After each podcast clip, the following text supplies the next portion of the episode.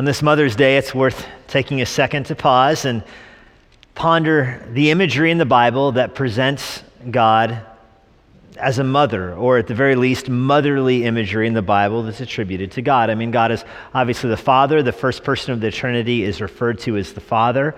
James 1:17 describes him as the Father of lights. His Trinitarian uh, term in the order of procession is he's the Father, he is the, the source of all. But the Bible also refers to God with some motherly phrases. For example, Psalm 90 Verse 2 Moses describes God as the one who uh, gave birth to the mountains. In other words, God created the world, the mountains, and by extension, the earth is from him. He delivered them into existence. Deuteronomy 32, verse 18, makes it more personal and says that God delivered or, or gave birth to Israel.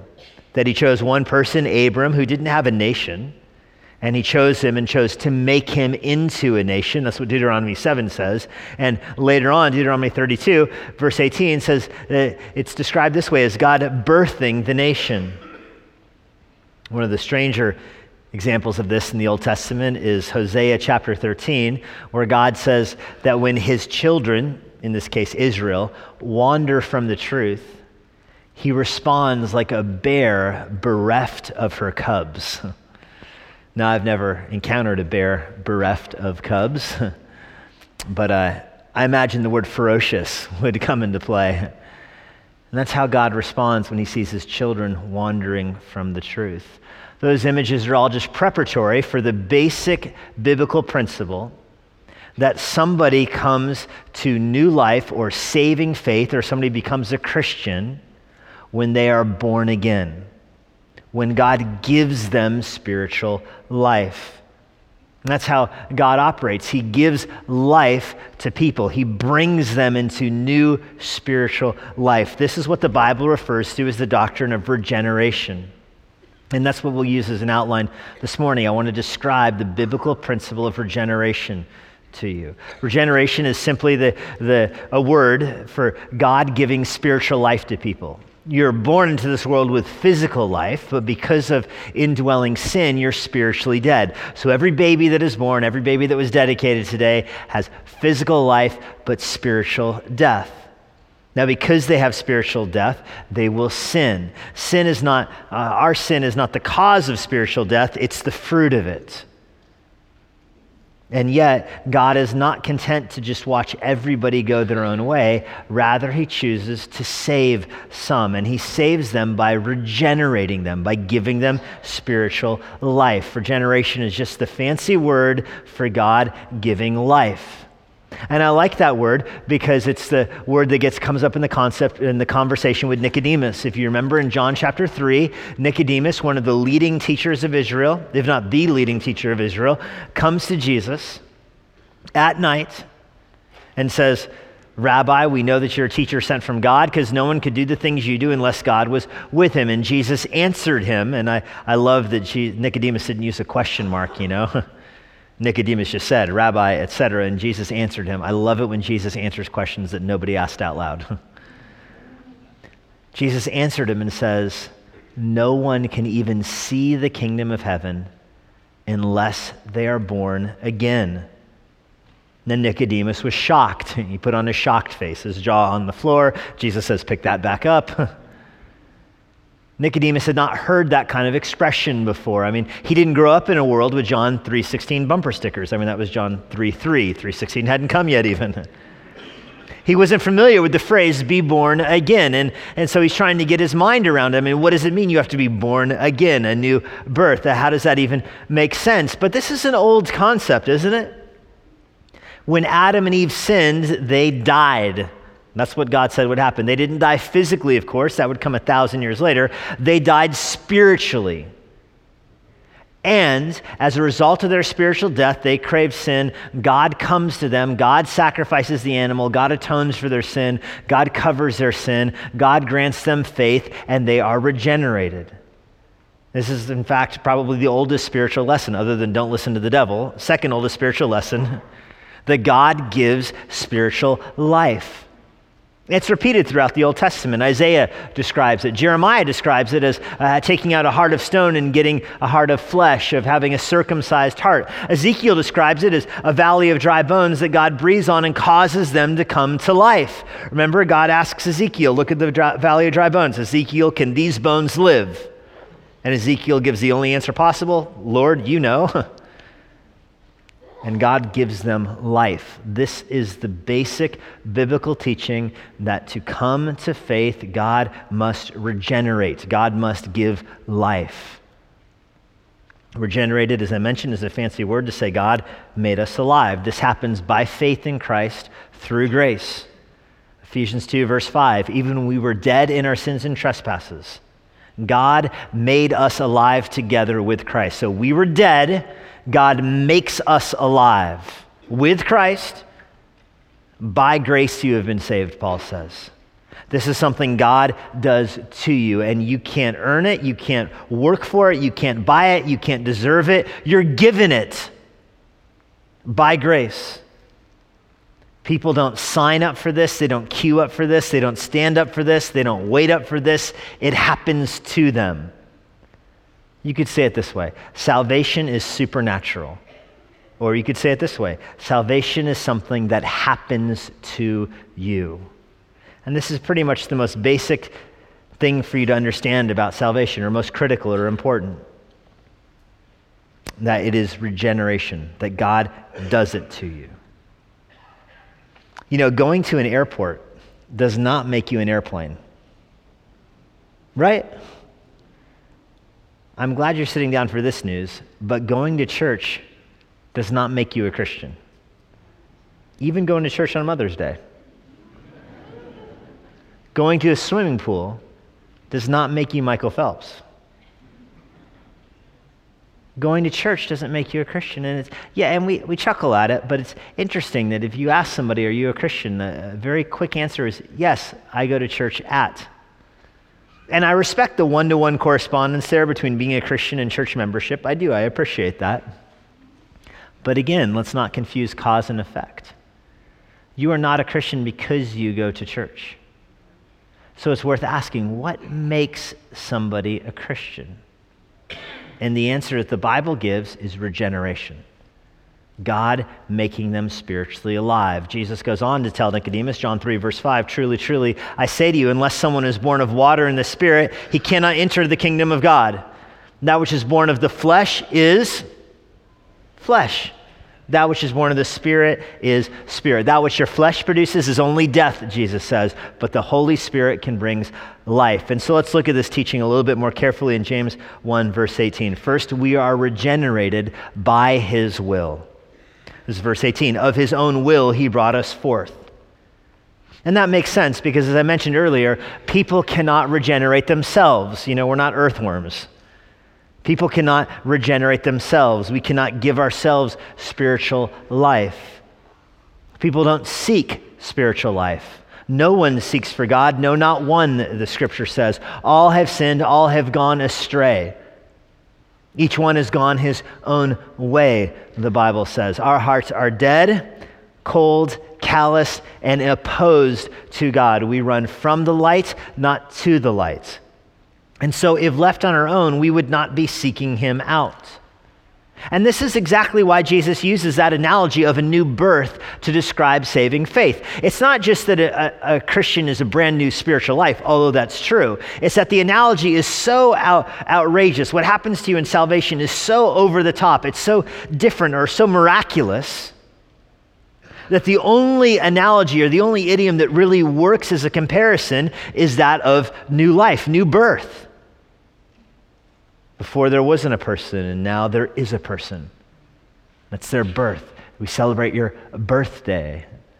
And when it comes to saving faith, it's the same way. You are spiritually dead, and God gives you life, and you are a new creation. It's your, your new birth, your spiritual birth. Now, Nicodemus responds to Jesus, remember, by saying, So, wait a minute. How can someone be born again when he's old? Nikki, do you remember the question? How can someone be born again when he's old? Is he supposed to enter back into his mother's womb a second time? And that's kind of a funny thing to say, isn't it? but Nicodemus is not being obstinate here. He's not being, you know, willfully uh, closed to Jesus' teaching. He's just trying to get his mind around it. Jesus says you can't even go to heaven unless you are born again, and Nicodemus doesn't know what that means. How can you be born? Again? How can you make yourself born again? I mean, do I have to find my mom? What if she's not even alive? And where does this begin? And so Jesus corrects him and really rebukes him and says, You're the teacher of Israel and you don't know this? This is not new truth. This is old truth. You can't make yourself born again. God has to do it to you. Uh, this week in the news, there was, or I guess social media, which is sometimes news. There was a story of a parenting expert, in quote marks there, who is in the news for suggesting that parents should seek their baby's consent before changing their diapers. I like that you guys find that amusing. She probably had some underlying point that might have been decent enough about, you know, affirming the self-worth of babies or whatever, but it was lost by just the humor behind, you know, would you like your diaper changed? Blink once for yes, twice for no. So it's silly, but it's not even worth sharing. But I bring it up because the Reuters story about this, Reuters news service has an incredible story about this. It was just no, no byline, just a wire service story, but the person who wrote it, it was probably worth journalism school just for this paragraph. He or she writes that according to doctors, babies can't understand words, commands, or even concepts such as change until between six and nine months. And then this sentence is gold right here. Doctors agree that even then, at nine months, babies don't always obey what parents want. I mean, doctors agree.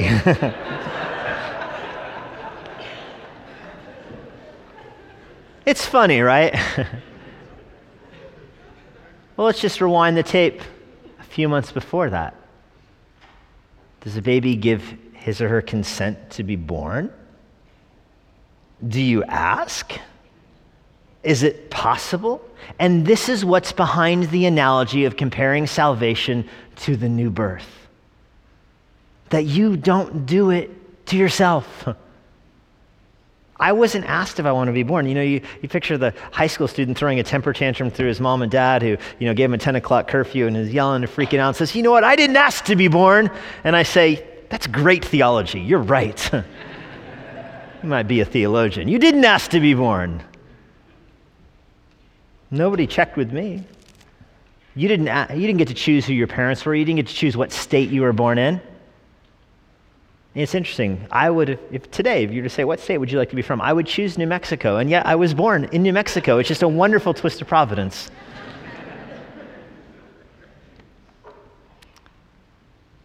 Jesus says, in order to enter the kingdom of heaven, you must be born again. But it's not something you will, it's not something that you generate. So, from whence does it come? Where does salvation come from if not from the human heart? And that's what James 1:18 is answering. Of his own will he brought us forth.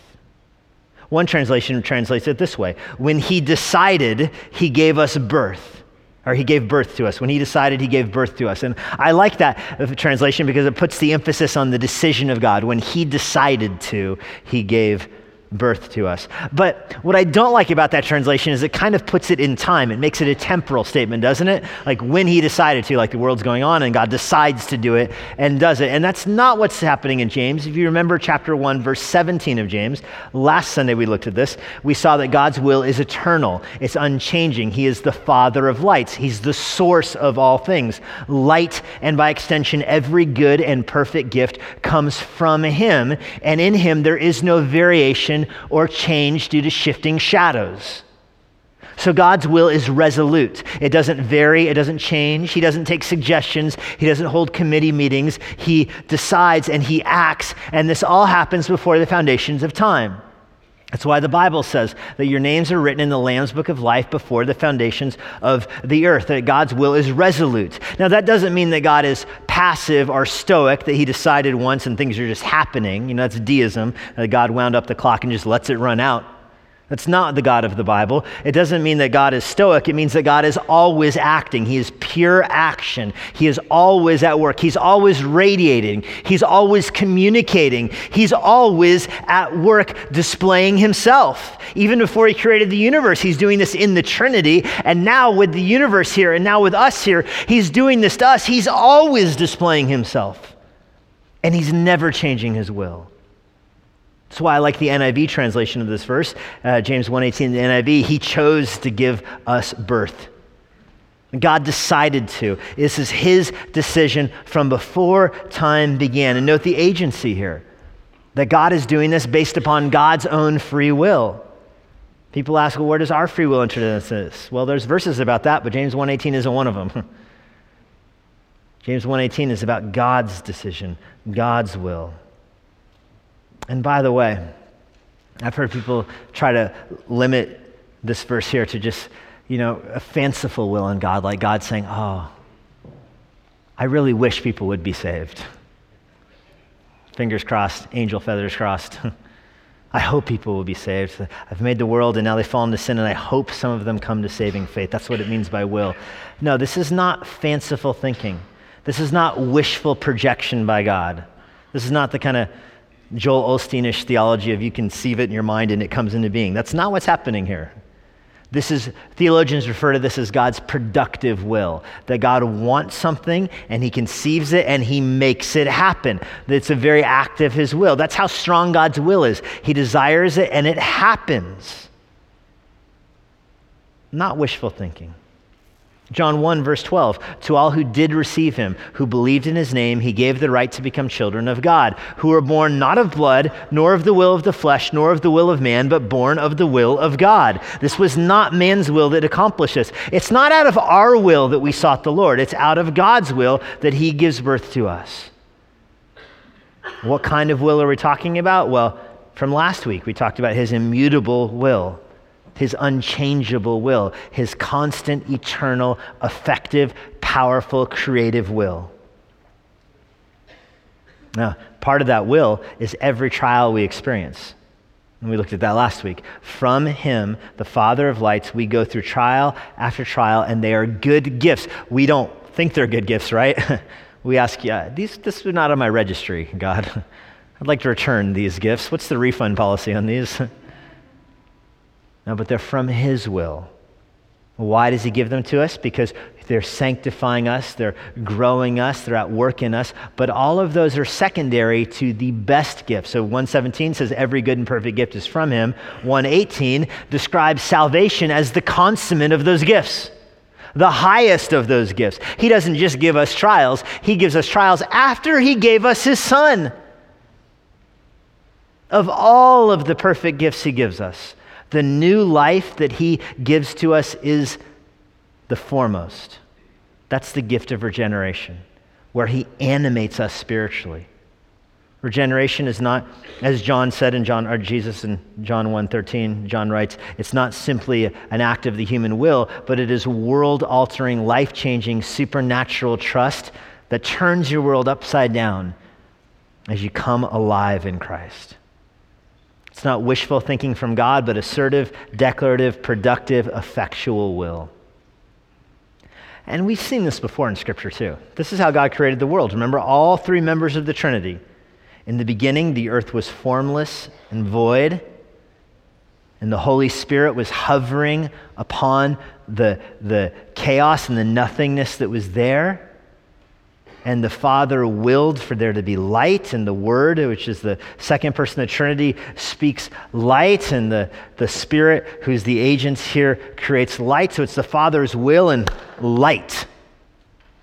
You see how the three persons of the Trinity have this shared will, and they will for there to be light. And the next verse is there's light. And they want the earth. And the next verse is there's the earth. And they want cow. And the next verse, moo. That's the will of God.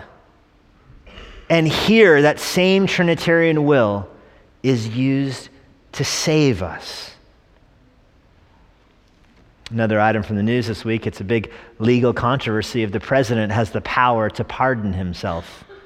Can the president pardon himself? And most legal scholars say yes, he can. Perfectly within his prerogative to, to power himself. It just wouldn't be politically wise. Okay.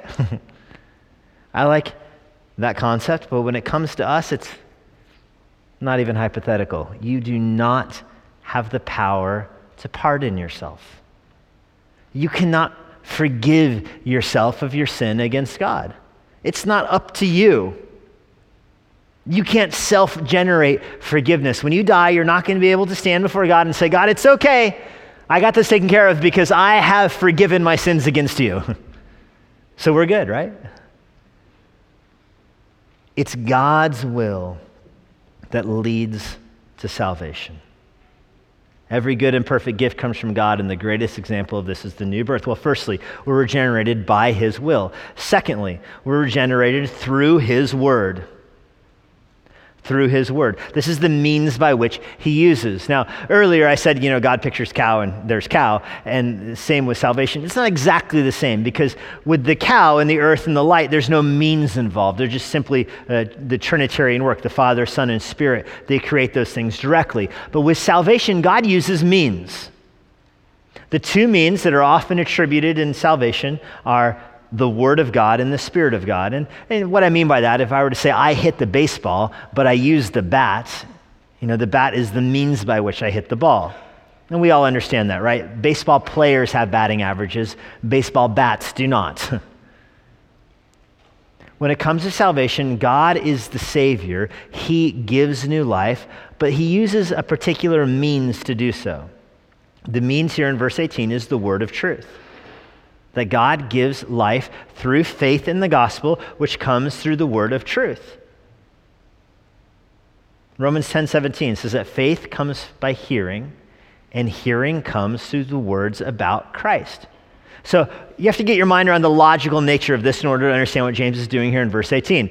Can you, be, can you go to heaven without being born again? No. So the only way to heaven, the narrow gate, is being born again. Can you be born again without having heard the words about Christ contained in the Bible? No. The only way for you to be saved is to place your faith in Christ. The only way for you to place your faith in Christ is for you to hear about Christ. Do you follow the logic here? So if you can't hear about Christ and you can't call to him or believe in him, and if you can't call to him and believe in him, you can't be saved. Therefore, the means by which God uses to save people is the word of truth.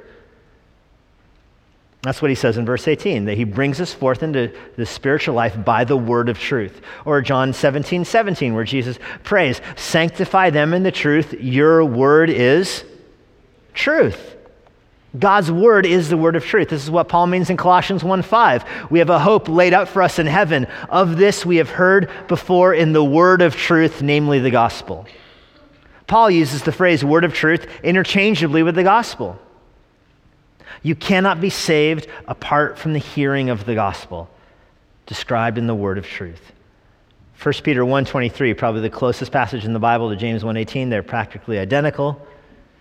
1 Peter 1:23 since you've been born again not of perishable seed but of imperishable through the living and abiding word of God. That's the channel is Peter's language. The channel in which the new birth comes is the word of God.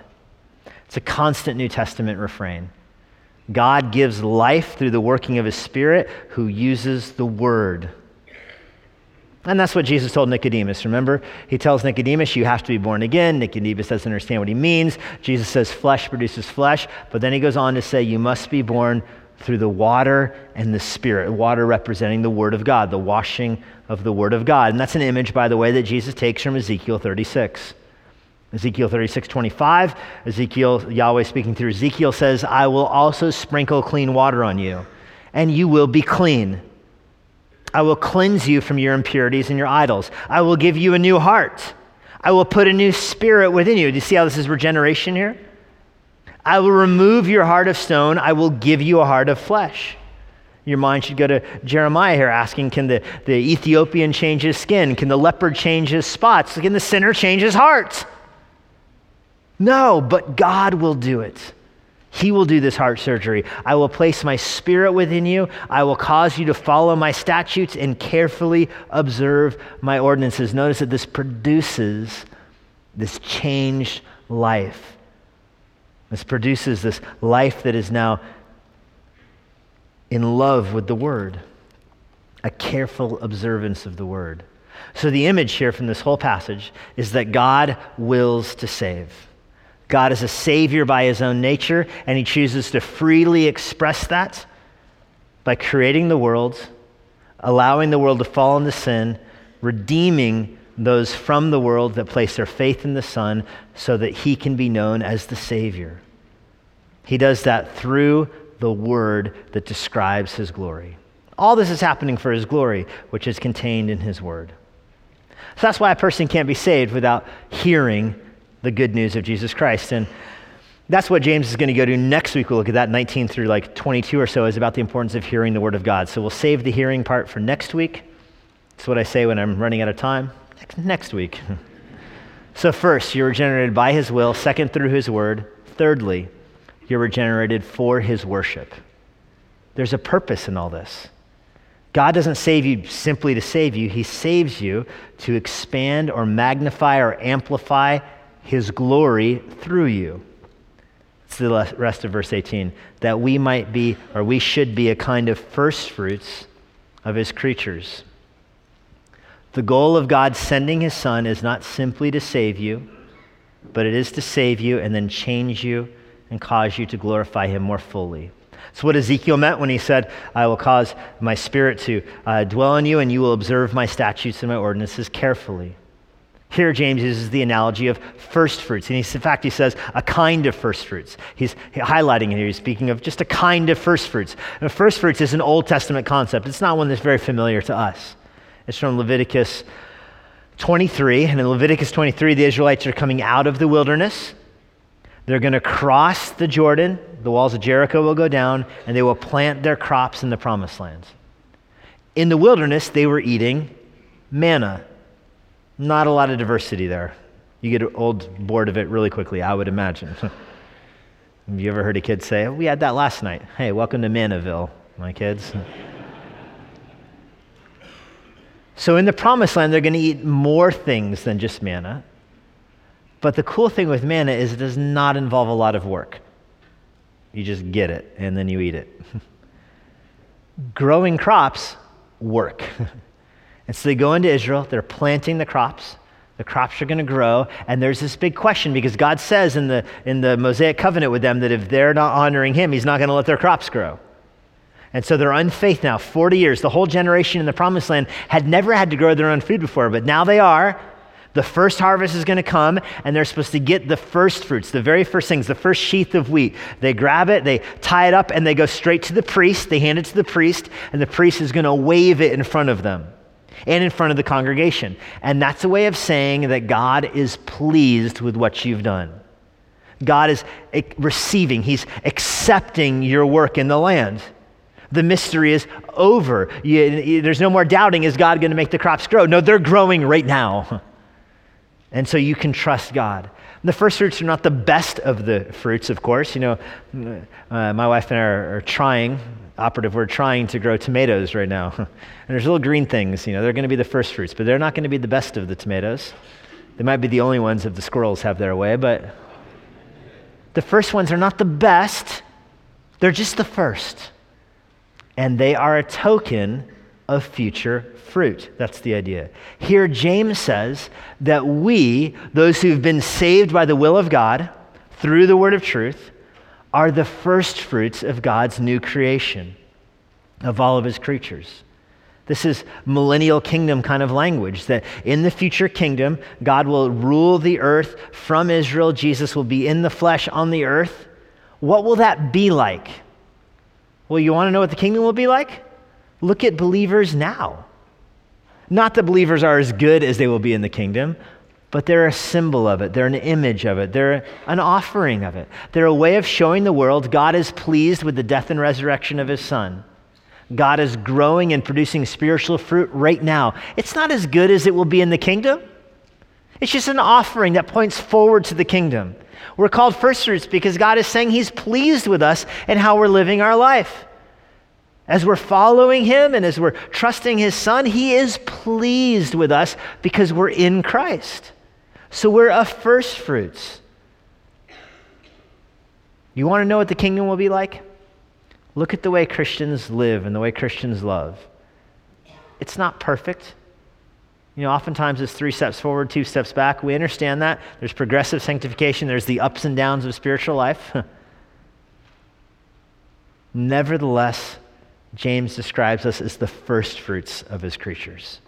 The promise that there will be a better harvest later, that's true, but for now, this is acceptable. This is the same image, by the way, used in Revelation 14. There, speaking of those people who are being martyred in the tribulation for opposing the Antichrist, Revelation 14, verse 4, the scripture says, Those are those who did not defile themselves with women, for they kept themselves pure. They follow the Lamb wherever he goes. They were purchased from among men and offered as first fruits to God and to the Lamb. So even in the tribulation, they're presented as the first fruits of the kingdom that's right around the corner.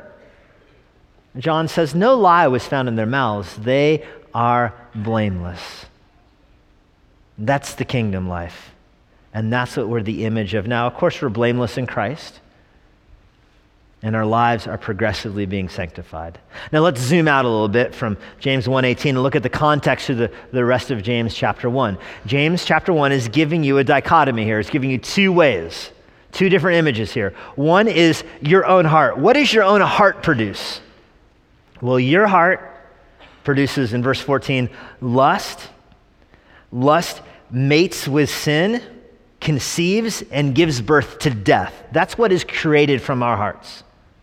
Our hearts see things they want, they lust after them. The lust, we give opportunity to sin through that. And when that has come to full term, is James's language, it's childbirth language. Again, when lust and sin have made it in its full term, they give birth to death. Now let's compare that to God's heart. What's in God's heart? Is it lust? No. God's heart is a positive will to save. How does God save? Through faith in his Son, opposite of sin.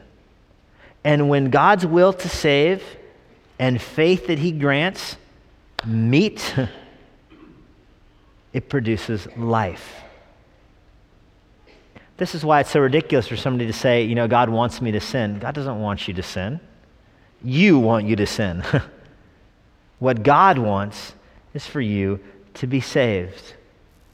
So, this whole passage makes you clarify your view of God. Is God good and life giving and guiding you through trials in order to produce spiritual maturity in you? Or is God cold and indifferent with a hands off approach to the world and to those who suffer? This is why it's so critical for you to see that James is talking here about not just God's sovereignty and salvation, but his sovereignty in trials. You might ask, who's he arguing with? Who's James trying to persuade here? Non believers? No. He's here after the person that says, God is not sovereign over the trials I'm going through. And he wants you to see that that would be a very cold hearted God. If God were to look at you and see the trials you're going through and say, hey, not on my watch, that's not my work, good luck with that, I'll see you in heaven. The most difficult things in your life, if God's hands aren't on them, do you see how that's a very detached image of God? That's not the image James gives you. James gives you the image of a person who is encountering various trials. And he's counting them joy because he knows that in those trials, God is at work. What is he at work in these trials to do? To grow me, to make me more mature, to bring me into glory. Well, why is he doing that? Because it's his will to save me and to be magnified through how I live. God doesn't want me to sin. He wants to sanctify me. And He's using these trials to peel away things in my life that I would trust wrong thinking in my life, wrong loves in my life, lusts in my life. These trials are purifying me so that I can love Him and worship Him more. That's why He's doing this to me. Yes, it hurts, but I'm counting it joy because that's how involved my God is. In the details of my life, He is sanctifying me. We bought my youngest daughter Geneva, her first Bible recently. She is four. She's, she can read some words, but she's not you know, reading them the Bible. Got the smallest font size. It's the easy to carry Bible. We were going through minimal carry weight, is what we were after here. Um, and that's because she gets Awana shares for it, which are important in life for bringing your Bible, the Awana shares. So at breakfast this week, there was a little bit of dispute around the, the breakfast table about why does she have a Bible? She can read it, and she says she can read it, and the Bible's getting passed around. And my middle daughter grabs the Bible and opens it to a page at random, just, and she's demonstrating to us that she knows how to read. And I'm just eating, I'm watching this kind of and eating breakfast at the other side of the table, and then I hear her read the Bible. Fathers know how to give good gifts to their children.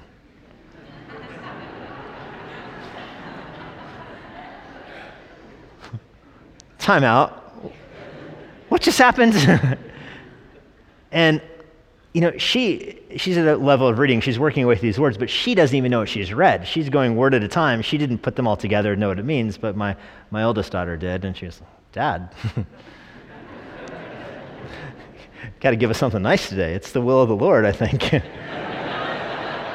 and so I, you know, I grab the Bible and I look at it, and sure enough, she'd open to a page at random, and that's the it's in the middle of a sentence that's the top of this page. Fathers know how to give good gifts to their kids. Oh, great. Chick fil A for everyone. no, we didn't go to Chick fil A yet. when you think of the will of God, this verse should encourage you so much because you should see in here that it is God's will to save. We're not prying salvation from the reluctant hand of a cold hearted and distant God.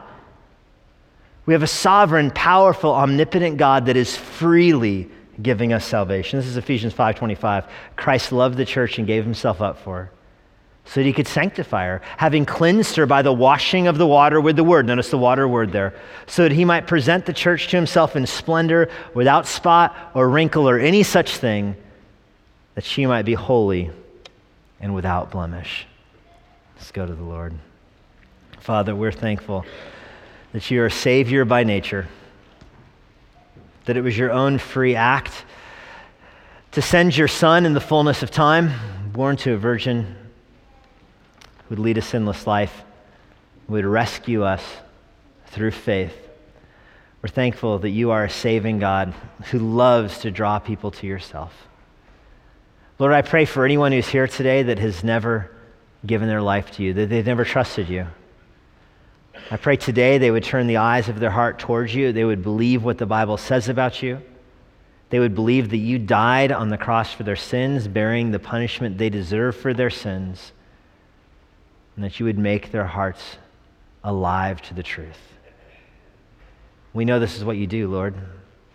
You love to save people. I pray that there would be people who are here today who've never given you their life, and that today they would look to you and be saved. I pray for the hearts of those here who do know you and do trust you. I pray that you would give us confidence as we live this life. Confidence that every good and perfect gift comes from you. There is no variation in your plans, there's no shifting of shadows due to change. There's only your light and your love that you have for us in Christ. Because of that, Lord, we want to declare that all of this glory is for you.